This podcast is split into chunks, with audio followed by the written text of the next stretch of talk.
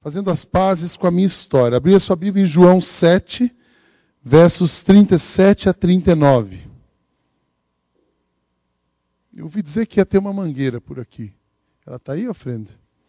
Eu quero explicar esse negócio para o pessoal de uma maneira visual. João 7, de 37 a 39. Já abriram sua Bíblia? Já ligaram seu iPhone, seu iPad? Ou pegou o seu esboço no papel? A gente tem de tudo aqui, fazendo de tudo para você ler a Bíblia. Diz assim: No último e mais importante dia da festa, Jesus levantou-se e disse em alta voz: Se alguém tem sede, Venha a mim e beba. Quem crer em mim, como diz a Escritura, do seu interior fluirão rios de água viva. Ele estava se referindo ao Espírito que mais tarde receberiam os que nele crescem. Até então, o Espírito não tinha sido dado, pois Jesus ainda não fora glorificado. Quem crer em mim, como diz, se alguém tem sede, venha a mim e beba. Quem crer em mim, como diz a Escritura, do seu interior fluirão rios de água viva. Vocês podem ficar tranquilos que eu não vou dar um banho de mangueira em ninguém. Guarde essa mangueira aqui. Para a gente entender a recuperação e essa questão do inventário da nossa história, eu gosto sempre de pensar a ilustração que eu tenho usado, aprendi, tenho usado e tenho aplicado para mim mesmo, é o seguinte. Imagina que a sua vida ela é um tanque de água, um reservatório, essa é a sua vida. E esse reservatório foi criado por Deus, esse é você. E quando Deus criou você, Gênesis 1 e 2, Ele criou você e Ele deu para você uma fonte de água limpa. E você estava conectado numa fonte de água limpa. O homem estava conectado ali e todos os dias ele recebia água limpa para nutrir a vida dele. E naqueles primeiros momentos só existia água limpa. E Deus disse para o homem o seguinte: olha, você, para manter a água no seu reservatório limpa, só tem uma coisa que você não pode fazer: tem uma árvore ali, chamada árvore do bem e do mal, e você não deve uh, comer daquela árvore, você não pode se conectar naquela árvore.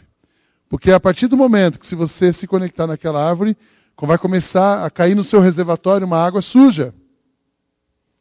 Então Deus criou a gente água limpa. Aí o homem desobedeceu. Eu não vou entrar no mérito se foi o homem ou se foi a mulher. Foram os dois.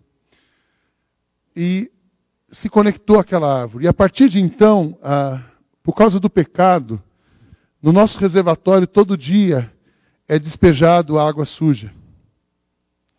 E a nossa vida, ah, aí Jesus depois diz assim: olha, vocês precisam de água limpa.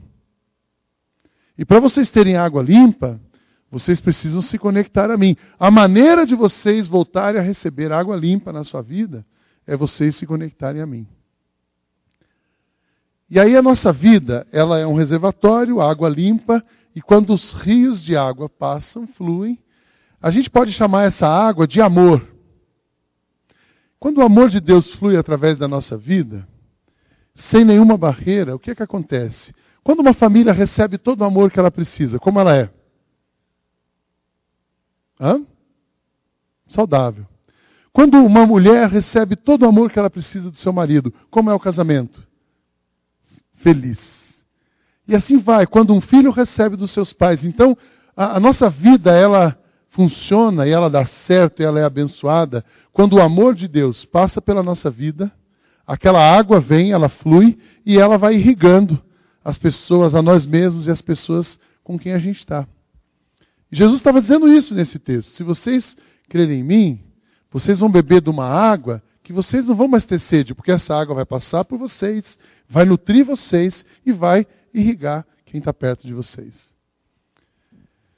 Se você crer em mim, do teu interior fluirão rios de água vivas. Então o amor não vai parar. E a gente tem problema na nossa caminhada, a gente tem problema na nossa vida quando o amor para. O pecado foi o momento que o amor parou. Quando eu erro contra alguém, é porque o amor parou. Quando eu erro contra o Fernando, o meu amor parou. E vice-versa.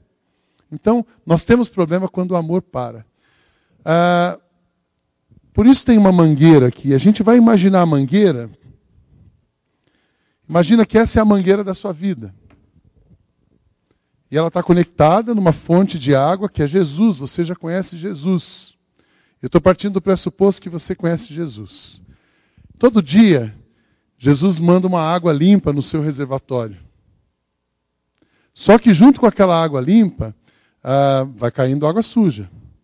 Aquele seu chefe do trabalho é uma fonte de água suja.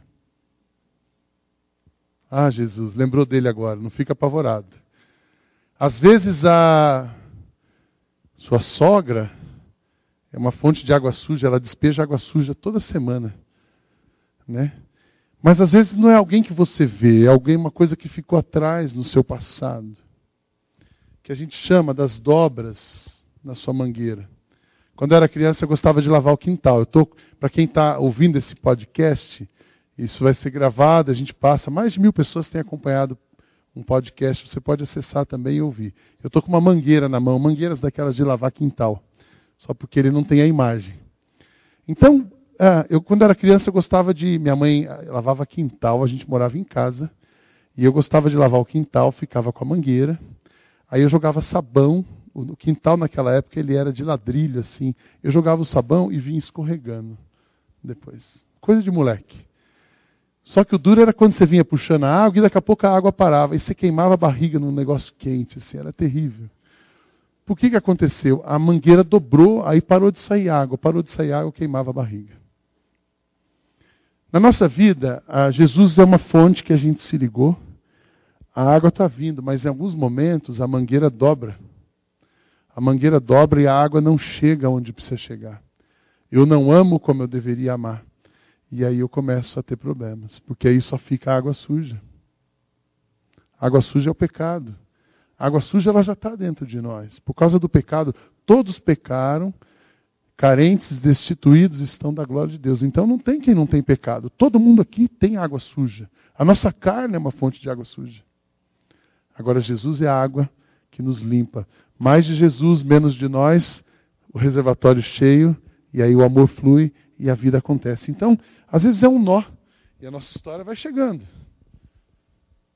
E é difícil a água passar. E outro nó, o outro nó, e o outro nó. E tem gente que fala assim: eu não consigo mais amar ninguém. E aí ele começa a ficar amargo, e ele começa a ficar doente, e ele vai piorando. E, puxa, mas eu, aí vocês falam assim: mas eu conheço Jesus, eu já sou convertido, eu já aceitei Jesus, mas eu não consigo amar. Eu tenho uma raiva dentro de mim, eu penso naquela pessoa e eu começo a suar. Você já teve isso? mangueira dobrou, a água não chega. Como que a gente pode desdobrar a mangueira, deixando o bem expulsar o mal? Eu sempre uso essa expressão. Uh, o bem é, vamos produzir o bem, o bem dissipa o mal. Não vamos focar no mal. Vamos produzir o bem. Como que a gente se livra da água suja?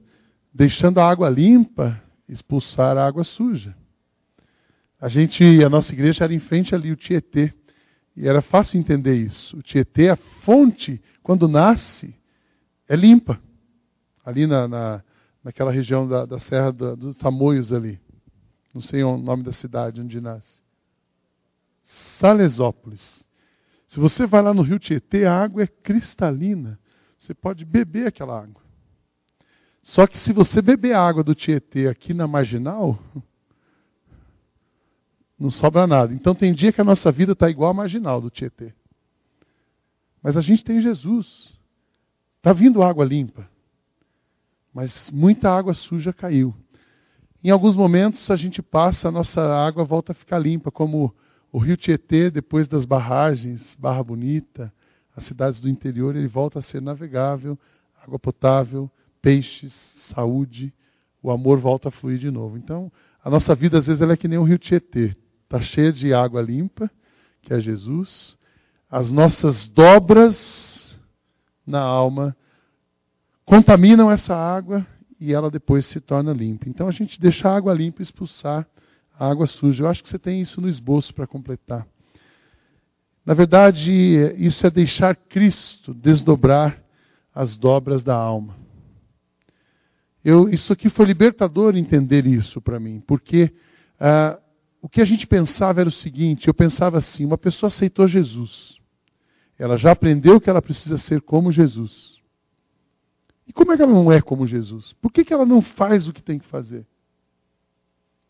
E aí a gente começava a questionar no passado: ah, isso aí não é de Jesus, nunca se converteu. E aí por isso que a igreja ia excluindo as pessoas. Quem faz, ou então as pessoas se escondiam, elas faziam errado fora da igreja e aqui dentro da igreja, por dentro, por fora, bela viola, por dentro, pão bolorento. Era assim. E aí, agora eu consigo entender que às vezes a pessoa já se converteu, ela entregou a vida para Cristo, ela já percebeu que ela precisa ser como Jesus, mas a alma dela está dobrada e ela não consegue. Ela tenta e não consegue. A água vem, ela lê a Bíblia, ela recebe água limpa. Ela ora, mas ela não consegue. Porque a alma está dobrada. Então, o passo que a gente fala, o princípio desta noite, uh, eu quero ajudar, eu quero que você olhe para a sua história nessa noite. E onde é que a sua mangueira está dobrada? Tem algum ponto que a mangueira está dobrada e a gente pode desdobrar? Por que, que é importante a gente olhar para a nossa história? Por que, que é importante a gente se livrar das dobras da alma? Três razões para você fazer isso. Primeiro, aliás, a, a única razão explicada de três maneiras. O problema da gente ter dobras na alma e não conseguir é que quando a gente tem uma dobra na alma, a gente se enche de culpa. Quando a gente peca, a gente fica com culpa. Quando a gente erra, a gente fica com culpa. Quando a gente não, não, não consegue ser quem a gente entende que deveria ser, a gente se sente culpado. Quando você não, não atingiu as expectativas que você mesmo, alguém ou uma comunidade esperava de você, você se sente culpado. Quando você não conseguiu concretizar o seu casamento e manter a sanidade na sua família, os seus relacionamentos saudáveis, você se sente culpado. Então, a melhor razão para você fazer o seu inventário, para você olhar e visitar o seu passado, é para você se livrar da culpa, é para você entender e se livrar do, do, mal que a culpa te faz. O que, que a culpa faz com você? Primeiro, a culpa destrói a minha confiança. Se eu sinto culpado, eu não consigo, eu me sinto inseguro. Uma pessoa culpada ela é insegura. Será que aquele olhar preocupado, você se sente inseguro, com medo de outras pessoas, preocupado com a possibilidade de alguém descobrir o que você vem escondendo. Puxa, será que, será que me pegaram agora? Tem gente que vive com uma máscara. Assim, ele faz uma cortina de fumaça, porque aí na fumaça ninguém o vê. Eu tinha uma amiga, por anos ela, ela tinha as dores dela, as dobras da alma que ela conhecia, uma pessoa bem-sucedida, uma executiva, diretora de uma empresa, e ela então criou um personagem que é, e esse, as pessoas conheciam esse personagem. O personagem não era mal, era bom, ajudava todo mundo, tinha o mesmo nome que ela tinha, mas não tinha a mesma não era a mesma pessoa que ela era. E ela criou uma cortina de fumaça, uma executiva bem-sucedida, que ajudava as pessoas, que fazia, acontecia, e quando ela se sentia dolorida, shh, mais fumaça, é igual aquela fumaça que a gente usa no espetáculo, mais fumaça e mais atividade, mais negócio, mais movimento, e ela por fora, todo mundo assim, uma mulher forte, bem-sucedida, executiva, e aqui dentro uma mulher frágil, cheia de culpa, cheia de medo, cheia de perguntas, cheia de dúvidas. Ela desenvolveu uma doença psicossomática e o corpo adoeceu e ela luta com isso até hoje, até que depois ela caiu em si, foi se tratar e hoje ela falou assim, Sidney, eu existia um mito e a, e a pessoa real. E as pessoas conheciam o mito, elas não me conheciam. Agora eu me conheço estou me apresentando do jeito que eu sou para as pessoas. Alguns amigos foram embora. Mas agora eu sei quem eu sou. A culpa destrói a confiança. Segundo, a culpa prejudica os seus relacionamentos. A culpa, quando uma pessoa está, se sente, sente-se culpada, ela se afasta das pessoas que ela deveria estar perto. E ela permite que pessoas nocivas, mas relacionamentos destrutivos se aproximem dela. Quanta gente boa se enroscou com tranqueira. Por quê? Eu me sinto culpado, eu não sou digno de minha. O meu pai dizia o seguinte: ele ainda diz, Quando alguém bom chegar perto de você, quando você conhecer alguém bom, fica perto dele, porque o ruim vem perto de você sem você querer. Entenderam? Quando alguém bom chegar perto de você, Gladys, fica perto dele. Que o ruim vai se aproximar perto de você sem você querer. Por que, que as pessoas ruins se aproximam de nós? Muitas vezes a gente deixa uma pessoa ruim ficar perto da gente, é igual o carrapato, porque a gente tem culpa. A culpa também faz mal, porque a culpa mantém você preso ao passado. Essa é uma excelente ilustração. É como você dirigir um carro olhando para o espelho retrovisor o tempo todo. O que, que vai acontecer? O que vai acontecer com você? Você vai bater o carro. Você não vai conseguir chegar na estrada. Imagina, eu estou olhando para trás, é a culpa. E eu estou tentando ir para frente, e o carro não anda. E quando ele anda, ele bate e a, a, acidente, risco, destruição. Então, a culpa é um problema. A culpa não muda o passado, mas faz com que tenhamos um presente miserável. Quem vive com culpa tem um presente miserável. Então, a gente precisa olhar para a nossa história, a gente precisa visitar o nosso passado, identificar onde a nossa alma dobrou, onde é que o amor parou, onde é que a água não está chegando porque aí, a hora que a gente desdobra esses nós, a gente volta a ser feliz. Provérbios diz assim: quem esconde os seus pecados não prospera, mas quem os confessa e os abandona encontra misericórdia. Quem esconde os seus pecados não prospera, mas quem os confessa e os abandona uh, encontra misericórdia. Eu espero que nessa noite você olhe para você não, você não vai fazer o inventário do vizinho, você vai fazer o seu inventário. Você vai começar a pensar na sua história. Você vai olhar para o seu passado, para o seu álbum de família. E vai perceber, e, e pode perceber aonde é que a sua alma dobrou, onde é que o amor parou na sua vida. Mas como dar esse passo? Como fazer este, esse, esse inventário? Como resolver a sua história?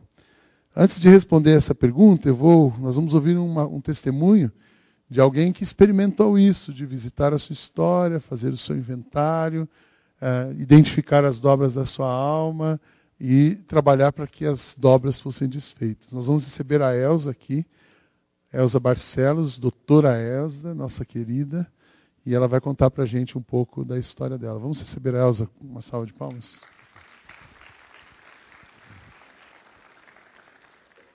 Obrigada, Sidney. É, eu nasci no dia 25 de dezembro de 1949. A minha mãe dizia para os meus irmãos que o Papai Noel tinha me trazido, era um presente. Não sei se eles gostaram muito. Mas aí eles me deram o nome de Elsa Pulga Inácio. O Puga era da minha mãe e o Inácio era do meu pai. Essa semana eu estava, eu assisti aquele filme As Aventuras de Pi e me lembrei muito da minha infância. Eu vi que o Pi às vezes sofria bullying por causa do nome dele e eu sofria bullying na escola por causa do Puga. Então era um nome que eu não gostava, um sobrenome que eu não gostava. Quando eu me casei com Carlos, eu passei a me chamar Elza Inácio Dias. E hoje eu sou conhecida como Elza Barcelos. Porque o nome dele é Carlos Roberto Barcelos Dias. Mas todo mundo conhece como Carlos Barcelos e eu sou a Elza Barcelos.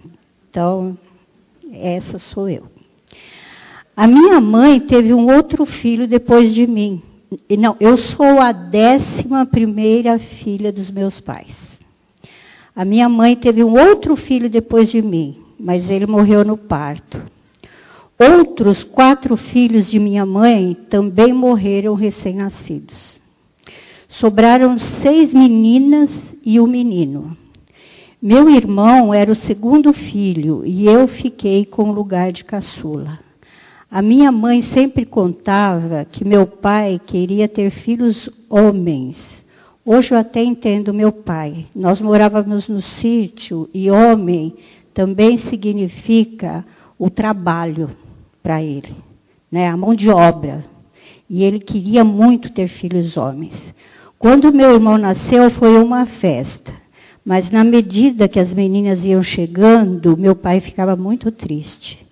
Contava-se que quando a minha irmã Eunice, um pouco mais velha do que eu, nasceu, o meu pai ficou sem vê-la durante oito dias. Eu fui crescendo e aprendendo a sobreviver no meio dessa família grande. Nós, irmãos, tínhamos nossas brigas, como todas as crianças. Eu, por ser a menor, sempre acabava apanhando. Então, eu aprendi a me defender através do choro e da manipulação.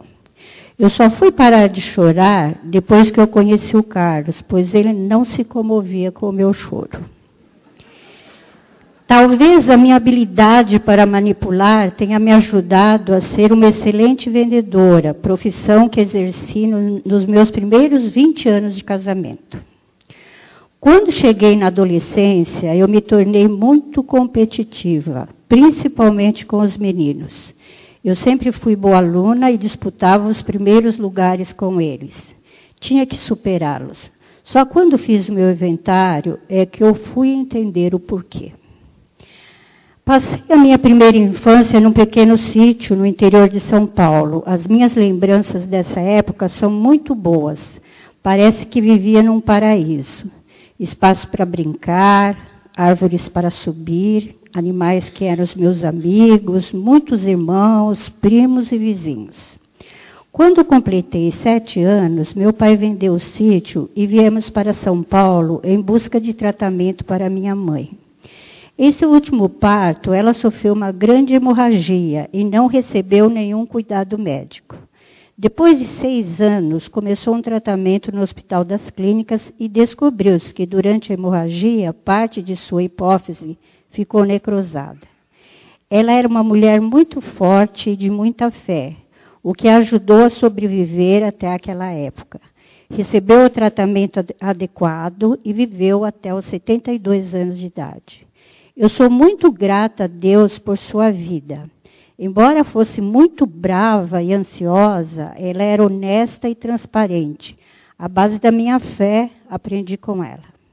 Ao contrário de minha mãe, meu pai era bonzinho, mas dissimulado, desconfiado e ciumento. Com ele aprendi a paciência, mas também herdei um pensamento persecutório que me perseguiu durante muitos anos. Eu desconfiava de todo mundo e achava que estava sendo perseguida por alguém. Eu me lembro que sempre achava um bode expiatório para me perseguir. Assim culpava outras pessoas pelas minhas neuroses. Passamos dias bem difíceis quando nos mudamos para São Paulo. Aqui era frio, não tinha o sítio para brincar e tudo parecia ser muito estranho. Comecei a, comecei a ficar gripada constantemente Peguei sarampo e passei muito mal. Também tive crises horrorosas de enxaqueca. E algumas vezes precisei ir para o pronto-socorro. Hoje eu sei que passei por um período de depressão. Ainda agora, quando o dia é cinzento e está garoando, lembranças povoam meus pensamentos e meus sentimentos não são agradáveis. Nós, irmãos, fomos crescendo e nos ajeitando na vida. A igreja ajudou eu e a minha irmã acima de mim, pagando nosso curso de admissão ao ginásio. E assim conseguimos estudar até o término é, do colegial. Meu irmão se tornou um, um ícone para nós. Ele teve grande sucesso financeiro e sempre ajudou a família. Hoje entendo que ele se tornou aquilo que em terapia sistêmica se chama filho parental. Em outras palavras, ele passou a ocupar o lugar de meu pai para a família. Isso gerou uma disfuncionalidade que o colocou que, que, colocou um grande peso sobre seus ombros e um sentimento de inadequação muito grande para mim.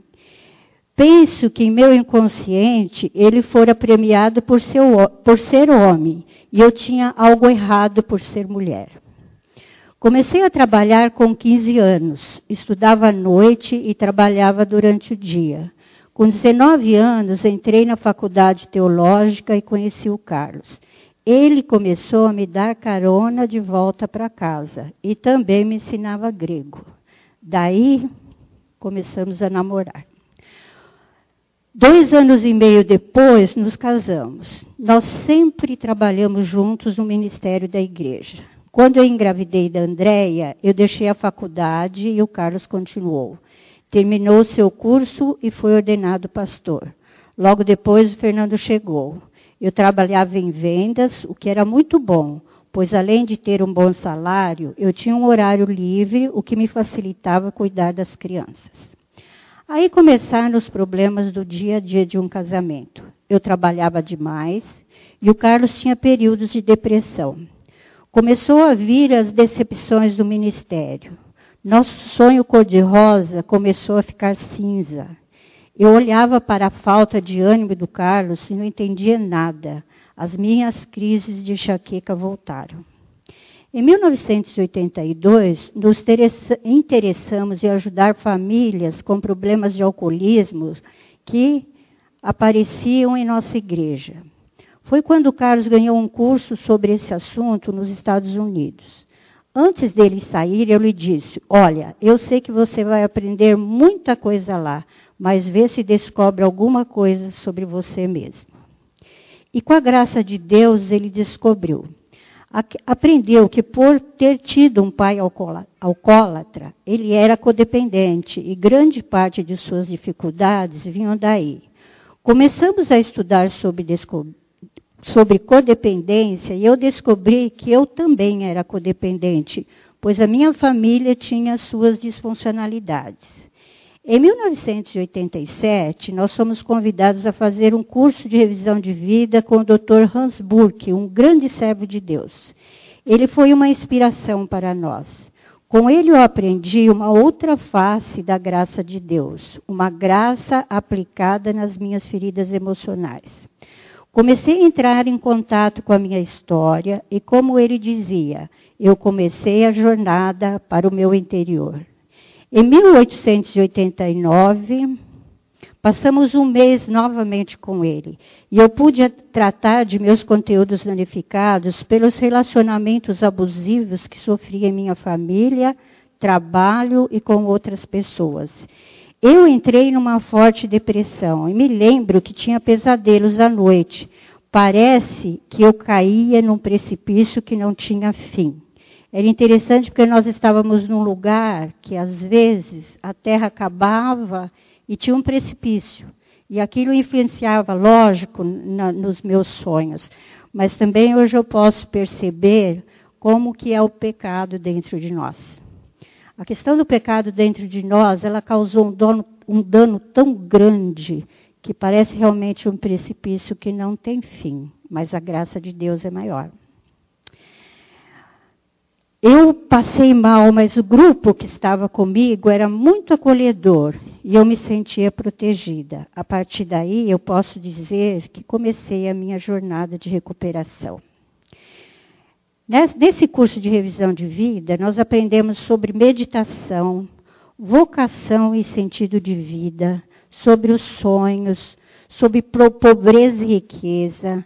Descobri que o meu sentimento favorito era a raiva, e que o meu impulsor era o trabalho duro, mas eu descobri algo muito especial. Deus era o meu pai. No dia que nós saímos de lá, o Hans deu para cada um de nós uma pedrinha. E ele dava um versículo também. E no meu estava escrito: Você é a minha filha amada, e em ti eu tenho prazer. Isso resgatou a minha história de vida em relação ao meu pai terrestre. O trabalho do Carlos de dependência com álcool e drogas prosseguiu. Ele fez psicologia e logo depois eu fiz também. Assim que concluiu o curso, eu fui trabalhar com ele no Vitória, uma clínica de recuperação da qual ele era sócio. Eu comecei, junto com ele, a dar palestras sobre os doze passos e a trabalhar com as famílias que tinham os filhos internados lá, que eram famílias codependentes. Eu tive a oportunidade de prestar atenção em meus defeitos de caráter. Percebi que eu poderia trabalhar com meu sentimento favorito, a ira. Ela me atrapalhava, mas também me ajudava. Me dava coragem para enfrentar as dificuldades. Mas eu feria os outros e depois eu me sentia mal. Comecei a orar especificamente por esse defeito e aprendi a ser assertiva no lugar de ser agressiva. Também cuidei de outros defeitos, como ciúmes, inveja, vaidade e preguiça de fazer algumas coisas. Eu ainda estou em recuperação, pois o nosso Deus, por ser gracioso sábio, vai mostrando meus defeitos pouco a pouco na medida que eu posso suportar. Em 2004, nós conhecemos o Celebrando a Recuperação. E em 2005, começamos o Celebrando no Morumbi. É, esse trabalho um, fez um sentido enorme na nossa vida, pois nós já vínhamos trabalhando nisso há muito tempo. Então, quando o Celebrando chegou, nós percebemos que era realmente o ministério que Deus tinha para nós. Na minha jornada, muitos trechos bíblicos têm me ajudado, mas eu quero deixar um que é o marco na minha história e na história do Carlos. Jeremias 29, 11. Eu sei que pensamentos têm a vosso respeito, diz o Senhor. Pensamentos de bem e não de mal, para vos dar o fim que desejais. A Ele seja dada toda a glória. Amém.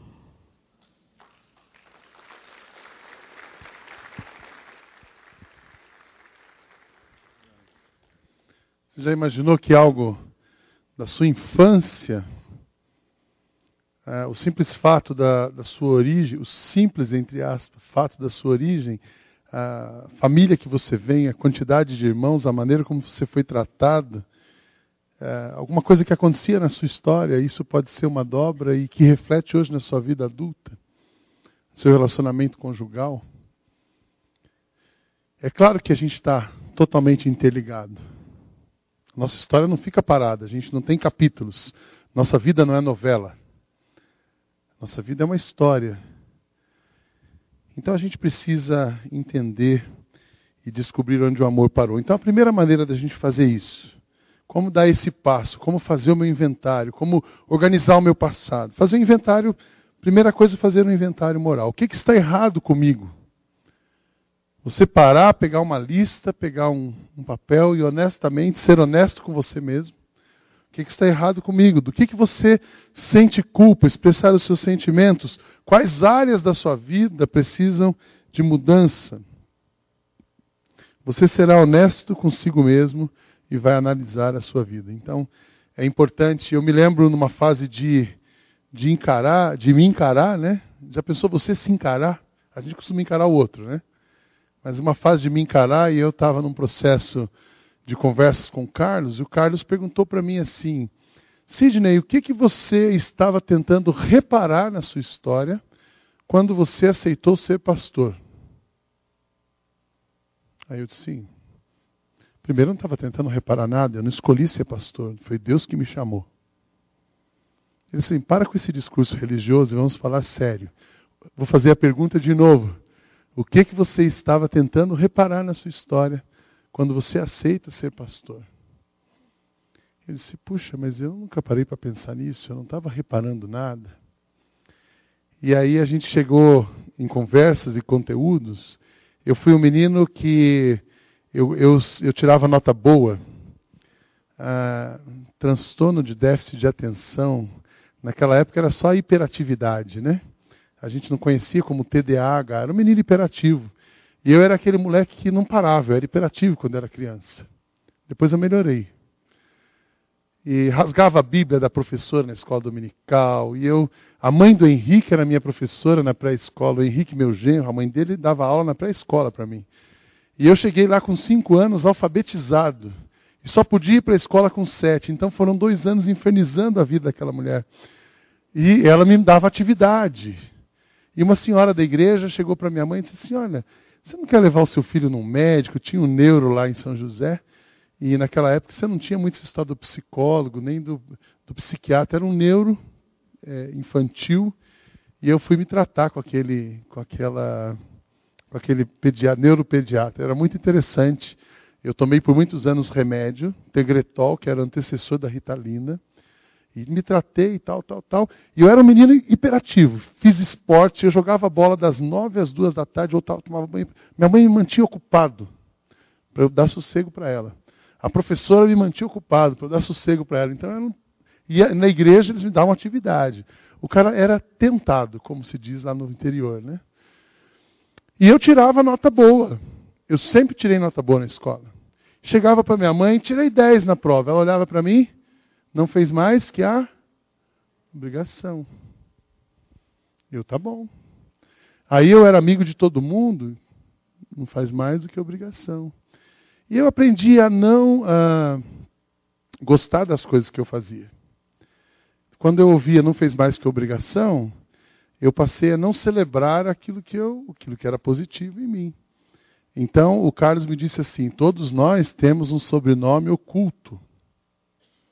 Qual é o seu sobrenome oculto? Eu, eu, o Carlos está maluco. Eu descobri o meu sobrenome oculto, Sidney Vieira Costa, o Vieira suprime, porque fica Sidney Costa, mais objetivo. Mas no meio do Costa tem um sobrenome oculto. Jesus já me ajudou a melhorar bastante ele. Hoje está bem apagado. Sidney Desprestigiado Costa. Por quê? Não fez mais que obrigação fazia aqueles musicais lindos que a gente criava, ensaiava, circo de solé na igreja. E acabava, a Cátia olhava para mim, e aí, você gostou? Está feliz? Eu não, estou pensando no próximo. Eu comecei a criar mecanismos de defesa. Eu fazia um musical já pensando no próximo. Eu terminava um projeto bacana, eu estava falando do próximo, eu não falava daquele. Porque eu não posso celebrar aquilo que a gente faz. Aonde apareceu isso? Na minha infância. Que eu vou descobrir isso eu tenho 44 há sete anos atrás. Com 37 anos. E aí eu entendi porque eu não celebrava coisas que eu fazia, porque eu não gostava das coisas que eu fazia, porque eu não valorizava as coisas que a gente tinha.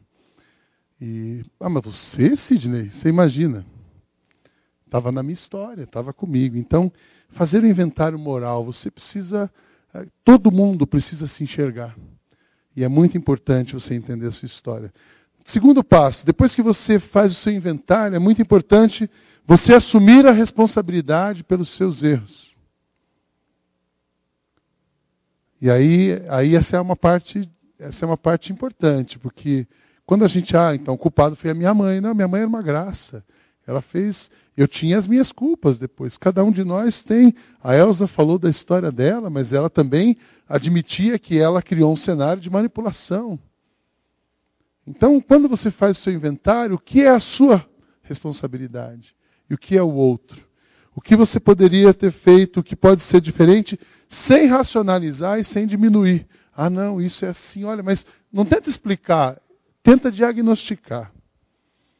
E aí, a hora que você tem um diagnóstico, você descobriu os nós, é uma coisa importante do inventário você pedir perdão para Deus. O objetivo do inventário, o objetivo de ficar em paz com a sua história, é você resolver a história. E aí precisa limpar, porque aí a água volta a passar. Então pedir perdão a Deus. Se confessarmos os nossos pecados, Ele é fiel e justo para nos perdoar e nos purificar. A água volta a ser limpa. Quando a gente confessa o nosso pecado, Deus nos perdoa, Deus nos purifica, Deus nos limpa, a, gente, a nossa alma se infla novamente, a nossa vida volta a ser normal.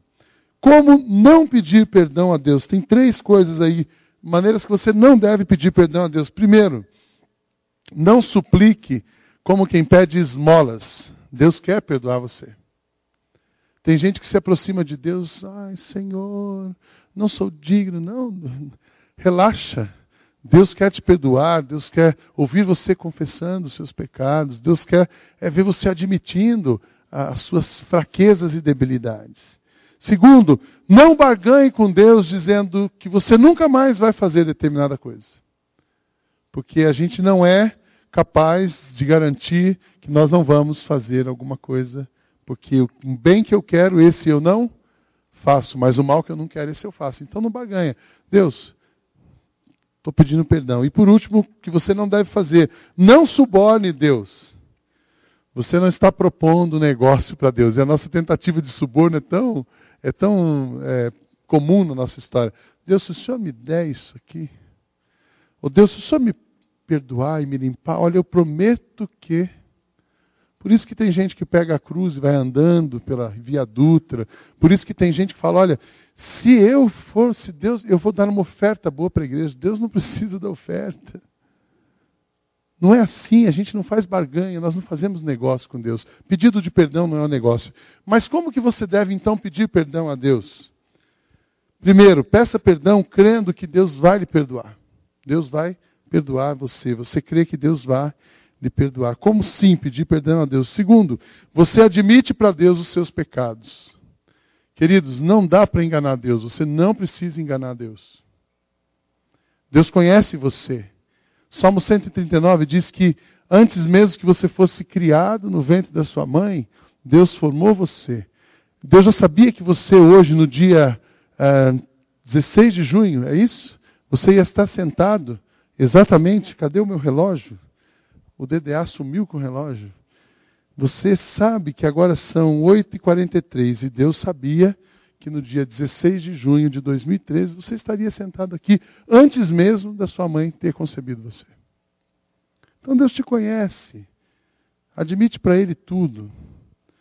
E depois peça perdão, acreditando que Deus é confiável. Deus, Deus é uma pessoa que não vai decepcionar você. Deus é a pessoa que você pode colocar sua vida, seu sentimento nas mãos dele. Uma próxima, um, outro jeito de você trabalhar o seu inventário. Admita os seus erros a outra pessoa. Essa é uma parte importante, é, delicada e cuidadosa. Admita os seus erros a outra pessoa. Não é sair falando da sua vida para todo mundo. E nem era aquele negócio, sabe? Ora por mim. E no pedido de oração. Pedido de oração não é para você falar da sua vida, ficar expondo a sua vida e nem dizer, ah, compartilhei. Não. Isso aqui é para você escolher uma pessoa da sua extrema confiança. Você vai falar para uma pessoa, sabendo que essa pessoa não vai falar para ninguém. E você vai sentar com ela em algum momento. No celebrando a gente chama isso de um padrinho, né? Você escolhe um padrinho, alguém que vai te abraçar, que vai sentar, que vai te ouvir, não vai te julgar e pronto se confessarmos os nossos pecados uns aos outros, portanto, confessem os seus pecados uns aos outros e orem uns pelos outros para que vocês sejam curados. A oração de um justo é poderosa e eficaz.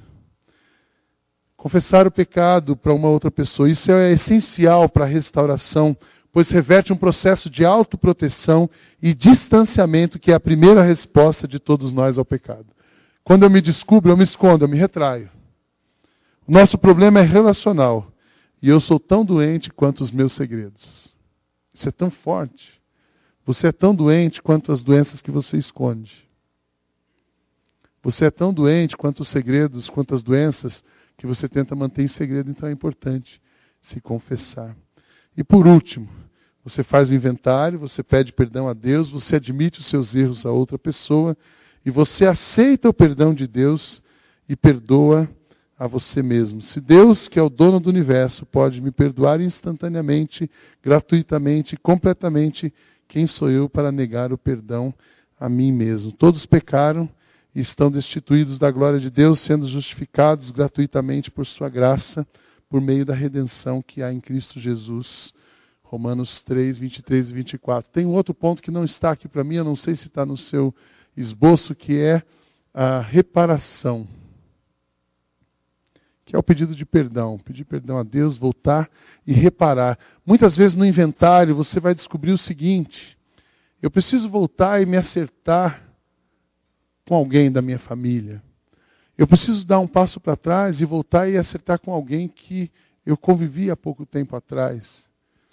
Eu achei interessante, eu contei essa história do meu pai aqui, há pouco tempo, e meu pai no hospital, quando ele estava ali na, na reta final, que ele achou que ia ser a linha final dele, ele falou assim: puxa, agora eu preciso acertar as contas. E ele começou a acertar a conta com os filhos. E é interessante você voltar, e mesmo que a pessoa já sabe, você dizer: Fernando, preciso te falar uma coisa. E eu admito para você que naquele dia, eu olho para o Fernando, o Fernando olha para mim, a gente rasga a nota e reparou. Puxa, mas eu tenho que fazer a reparação? A reparação é necessária, desde que você não cause um mal maior. É isso que a gente tem aprendido. Sabe o que, que seria uma reparação causando um mal maior? Você teve uma vida na sua vida, você foi casado, 40 anos, você teve um adultério na sua história. Aí a sua mulher está nas últimas na UTI, ela está ali para morrer, daqui a algumas horas vai desligar o aparelho. Aí você fala assim: eu preciso reparar a minha história com ela. Você vai deixar a mulher morrer atormentada. Isso não é reparar a história, isso é criar confusão. Você criou um mal maior. Você não deixa a pessoa descansar. Agora, se você está em problema hoje, resolva agora. Puxa, mas então tem que chegar hoje à noite e contar? Calma lá, vamos conversar primeiro. Confessa para Deus, procure uma pessoa e, se for o caso, você volta atrás e repara. Porque voltar para a história, aí funciona muito bem a oração da serenidade. Deus me concedei-me serenidade para aceitar as coisas que eu não posso mudar, sabedoria, coragem para mudar as coisas que eu posso mudar e sabedoria para discernir entre uma e outra. Quando a gente tem coragem, serenidade e sabedoria, a nossa vida começa a fluir. A gente desdobra a mangueira. Então, o que eu quero terminar nessa noite dizendo o seguinte: não se esqueça. Sua vida é como essa mangueira. Talvez o nó que você tenha não está lá na infância, está aqui. Está nessa semana que passou. Está nos últimos meses você começou a ter um relacionamento destrutivo, extraconjugal, está na hora de desatar esse nó. Ou às vezes uma coisa mais profunda que você vai precisar resolver. Não está na sua história da infância, mas está pelas igrejas onde você passou, confusão. Talvez você caminha mais um pouco, você visita, olha, não está na minha infância, mas está no início do meu casamento. O que começa errado e não é resolvido, o tempo não conserta nada. Sabe aquela história? O tempo muda as coisas, o tempo não muda. Quem muda é você. O tempo deixa passar o tempo. O tempo envelhece coisas, mas não muda. Então precisa resolver. E você vai andando e vai desdobrando a mangueira. Talvez você chegue lá na infância. E aí você tem que resolver uma coisa da infância. Eu não tenho mais problema com o prestígio. Estou resolvido. Se eu tirar 9, 9,5, 10, 8, eu estou feliz. Estou feliz com a nota. Vou dar o melhor para Deus. E pronto, acabou. Agora é super importante você desatar os nós da sua alma para que o amor possa fluir através da sua vida. E aí então, do seu interior, fluirão rios de água viva. Amém? Entenderam isso? Entenderam isso? Eu queria encerrar essa noite dando uma oportunidade para você pensar um pouco na sua história. Eu não vou te dar um papel nem uma caneta, hoje não é dia de fazer o seu inventário. Eu encorajo você a se engrenar no, num programa de celebrando. Próximo semestre nós vamos começar em agosto. De agosto a dezembro você vai ter um ciclo completo do celebrando aqui. Seria muito importante se todas as pessoas resolverem fazer isso. Eu quero incentivar você na primeira terça-feira de agosto a começar o ciclo e até dezembro. E dentro desse processo, então, você vai fazer o seu inventário. Precisa de calma, precisa de tempo. Você não resolve a sua vida assim. Ah, pastor, vou fazer meu inventário amanhã. Você pode me. Você é meu padrinho agora. Não é assim que funciona. Você vai demorar, vai precisar de tempo. Você não ficou assim da noite para o dia. E você não vai resolver da noite para o dia. Então vamos com calma. Mas eu queria que hoje você pensasse na sua história e você soubesse que Deus é poderoso para perdoar você. Deus é poderoso para fazer infinitamente mais do que pedimos ou pensamos. Amém? Feche seus olhos. A banda vai subir, nós vamos começar a cantar essa música. Você pode ter passado por tribulações, tempestades. Nós temos ouvido testemunhos, ouvimos o testemunho do George, da Sônia, do Ricardo e da Elsa tantas pessoas que Deus tem, que ao longo da sua história tem passado por dobras, mas Deus tem desdobrado a mangueira. e a alegria tem voltado. Não há nada que Deus não possa curar, não há nenhum pecado que Deus não possa perdoar, não há nenhuma situação que não possa ser reparada, não há nenhum mal que não possa ser dissipado, não há nenhuma história que não possa ser convertida em bem. Enquanto você ora, a banda vai cantar e peça perdão ao Senhor, abra o seu coração e se disponha a desdobrar as almas, tirar as dobras da sua alma.